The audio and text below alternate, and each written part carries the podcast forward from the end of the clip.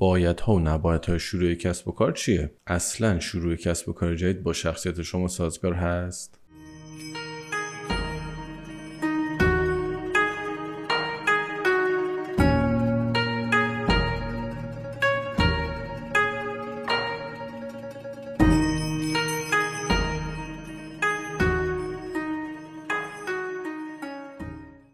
اپیزود یک دوستا و آشنامون گفتن که ما هنوز کسب و کاری نداریم که بخوایم کار شروع کنیم که آدما دوستش داشته باشن. پس این شد که توی این اپیزود می‌خوایم از شروع کسب و کار بگیم. قبل از اینکه بخوایم یک کسب و کار برای خودمون شروع بکنیم باید بدونیم که شروع کسب و کار برای همه مناسب نیست. همه ما می‌تونیم موفق و خوشحال باشیم در حینی که داریم برای یکی دیگه کار می‌کنیم و همش به این برمیگرده که ما چه شخصیت و تفکری داریم. تو این اپیزود قراره که 6 مورد مهم برای شروع کارتون رو بهتون بگیم. پس بدون مقدمه چینی بریم سراغ مورد اول.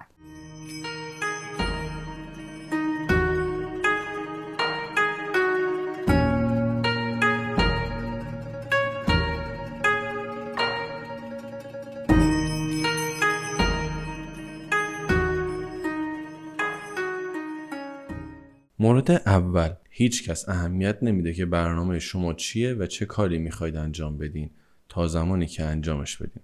بذارید خیالتون رو راحت کنیم. از هر 60 نفر که راجع به شروع کسب و کار خودشون صحبت می‌کنن فقط یک نفر در واقع این کار رو انجام میده و بقیه یا بهونه میارن و یا به حرف زدن و برنامه ریزی ادامه میدن. دنیا به آرزوها و برنامه های ما هیچ اهمیتی نمیده و به جای حرف بذارید کارها و دستاوردهاتون به جای شما صحبت بکنه مورد دوم ایده ها قبل از نشون دادن نتیجه هیچ ارزشی ندارن. همه ما ایده هایی داریم که به تنهایی چیز خاصی نیست. با اطرافیانتون که صحبت بکنین می‌بینین همشون به شما یه لیست از ایده هاشون برای شروع کسب و کار میدن. بعضیاشون ایده های خیلی خوبی هستن ولی این به معنی ارزشمند بودنشون نیست. ایده ها بدون اجرای خوب هیچ ارزشی ندارن. یه ایده عالی با اجرای ضعیف نه تنها هیچ نتیجه مثبتی به همراه نمیاره بلکه در نهایت منابع و زمان شما رو هم هدر میده. باید بدونید که ایده خوب و اجرای خوب یک چیز کمیاب محسوب میشه و تقریبا هیچ وقت این دو در مراحل ابتدایی به صورت همزمان رخ نمیدن. تو با یک ایده ساده شروع می‌کنی و در طول زمان به یه ایده خوب تبدیلش می‌کنی. پس اجرا از همه چیز مهمتره. فقط برای اینکه یک ایده به نظر تو خیلی خوبه دلیل نمیشه که دنیا هم به همین صورت فکر بکنه. هیچ وقت برای اعتبار سنجی ایده هاتون از دوستان و آشناهاتون سوال نپرسین. اونا شما رو دوست دارن و علاقه به ناراحت کردنتون هم ندارن و به راحتی حرفای شما رو تایید می‌کنن.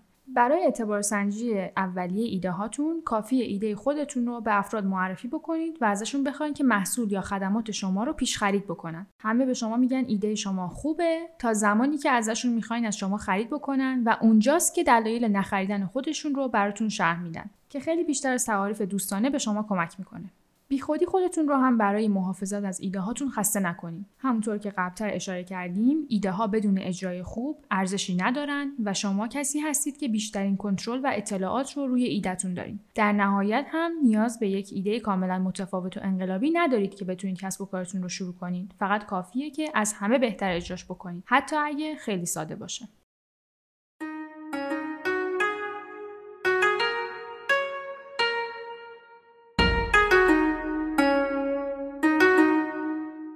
و در مورد سوم هیچ کس به اندازه شما به کسب و کارتون اهمیتی نمیده. یعنی مهم نیست به آدم ها چقدر پول بدیم. بازم هیچ کدوم به اندازه شما به کسب و کارتون اهمیتی نمیدن. کسب و کار شما محصول رویا و خواسته قلبی شماست که شدیداً بهش باور دارید. هیچ کس به اندازه شما نمی‌خواد که کسب و کارتون موفق بشه.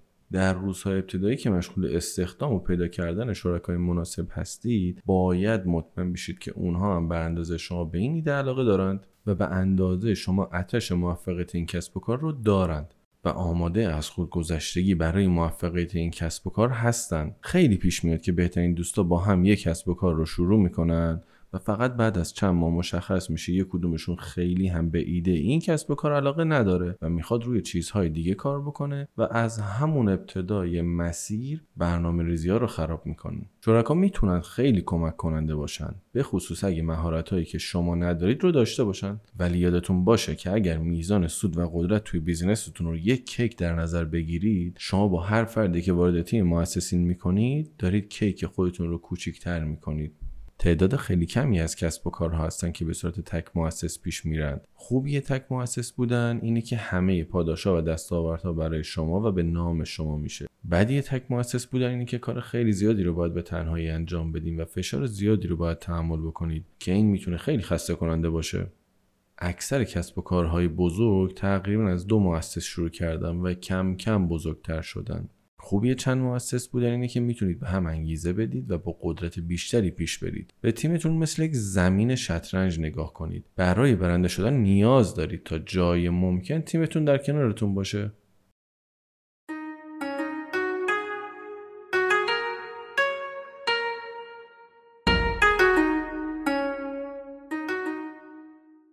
در مورد بعدی برای فداکاری آماده باش. اکثر آدما کسب و کار خودشون رو شروع می‌کنن چون نمی‌خوان برای کسی کار بکنن و می‌خوان خودشون رئیس خودشون باشن. چیزی که اکثر آدم ها ازش مطلع نیستن اینه که هیچ ایده ای ندارن که این مسیر چقدر زمان بره یا چقدر باید تلاش و فداکاری بکنن تا موفق بشن. خیلی طول نمی‌کشه تا متوجه بشید که دیگه خبری از کار ساعت 9 تا 5 بعد از ظهر نیست و تمام روز رو باید کار بکنید حتی توی تعطیلات. شبها به سختی خوابتون می‌بره چون مدام دارین به آینده و کسب و کارتون فکر می‌کنین. درسته. داشتن یک کسب و کار موفق تاثیر خیلی خوبی توی کیفیت زندگیمون می‌ذاره. ولی این موفقیت یک شبه و به راحتی به دست نمیاد. لحظه ای که کسب و کار خودتون رو شروع می‌کنین باید تبدیل بشه به اولویت شماره یک شما. اگر می‌خواین موفقیت بزرگی به دست بیارین. خانواده و دوستانتون شما رو کمتر می‌بینن. کمی روی سلامتی شما ممکنه تاثیرگذار باشه و این تازه شروع ماجراست.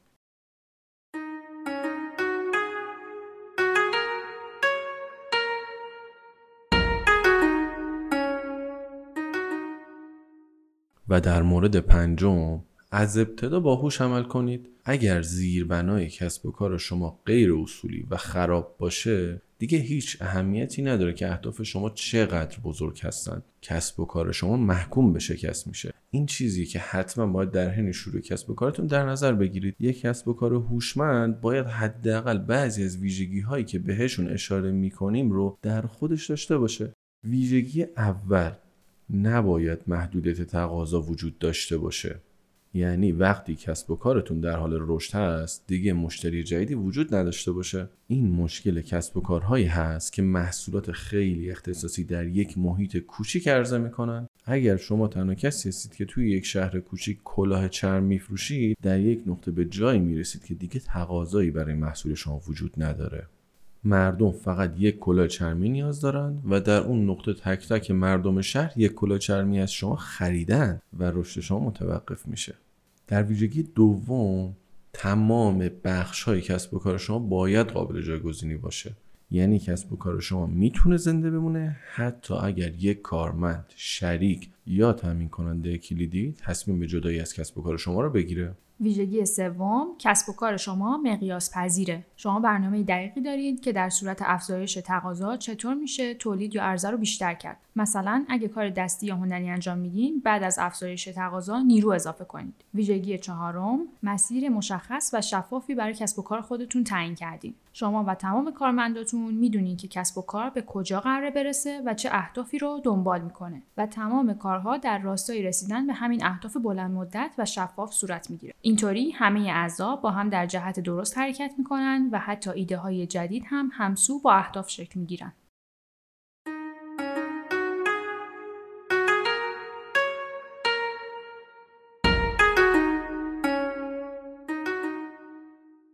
و در مورد شیش مردم باید زمان شما رو خالی بکنند تا شما بتونید روی نقاط قوت خودتون تمرکز بکنید. یا به عبارت ساده تر کارمند کسب و کار خودتون نباشید. یکی از اشتباهات رایجی که مردم وقتی کسب و کار خودشون رو شروع می‌کنن انجام میدن اینه که شغلشون رو با یه شغل دیگه معاوضه می‌کنن. در شروع کار شما اولین کارمند هستید و باید خودتون آستین بالا بزنید و دست به کار بشید. تا سیستم کسب و کار خودتون رو متوجه بشید بهینه بکنید و سیستم بینقص و کسب و کاری هوشمندانه بسازید. کل پروسه کسب و کار خودتون رو در بخش کوچیک تقسیم کنید و کارمندهایی پیدا بکنید که مثل یک زنجیره بخشهای مختلف کسب و کار شما را در دست بگیرن. کارمندهای شما استخدام میشن که مطمئن بشید موتور کسب و کار شما به خوبی کار می‌کنه. در حالی که شما پدال و فرمون رو در اختیار دارید و همه رو به سمت اهداف هدایت می‌کنید. کار شما به عنوان مؤسس اینه که روی خلاقیت و نوآوری و رشد کسب و کار تمرکز بکنید. به عنوان مؤسس باید راههایی پیدا بکنین که مطمئن بشین کسب و کار رشد پیدا می‌کنه و همه حقوق خودشون رو می‌گیرن. کار کارمندهای شما اینه که روی فعالیت های روزانه و مورد نیاز کسب و کار تمرکز بکنن در حالی که شما برنامه ریزی برای آینده و آنالیز وضعیت کسب و کار رو انجام می‌دید.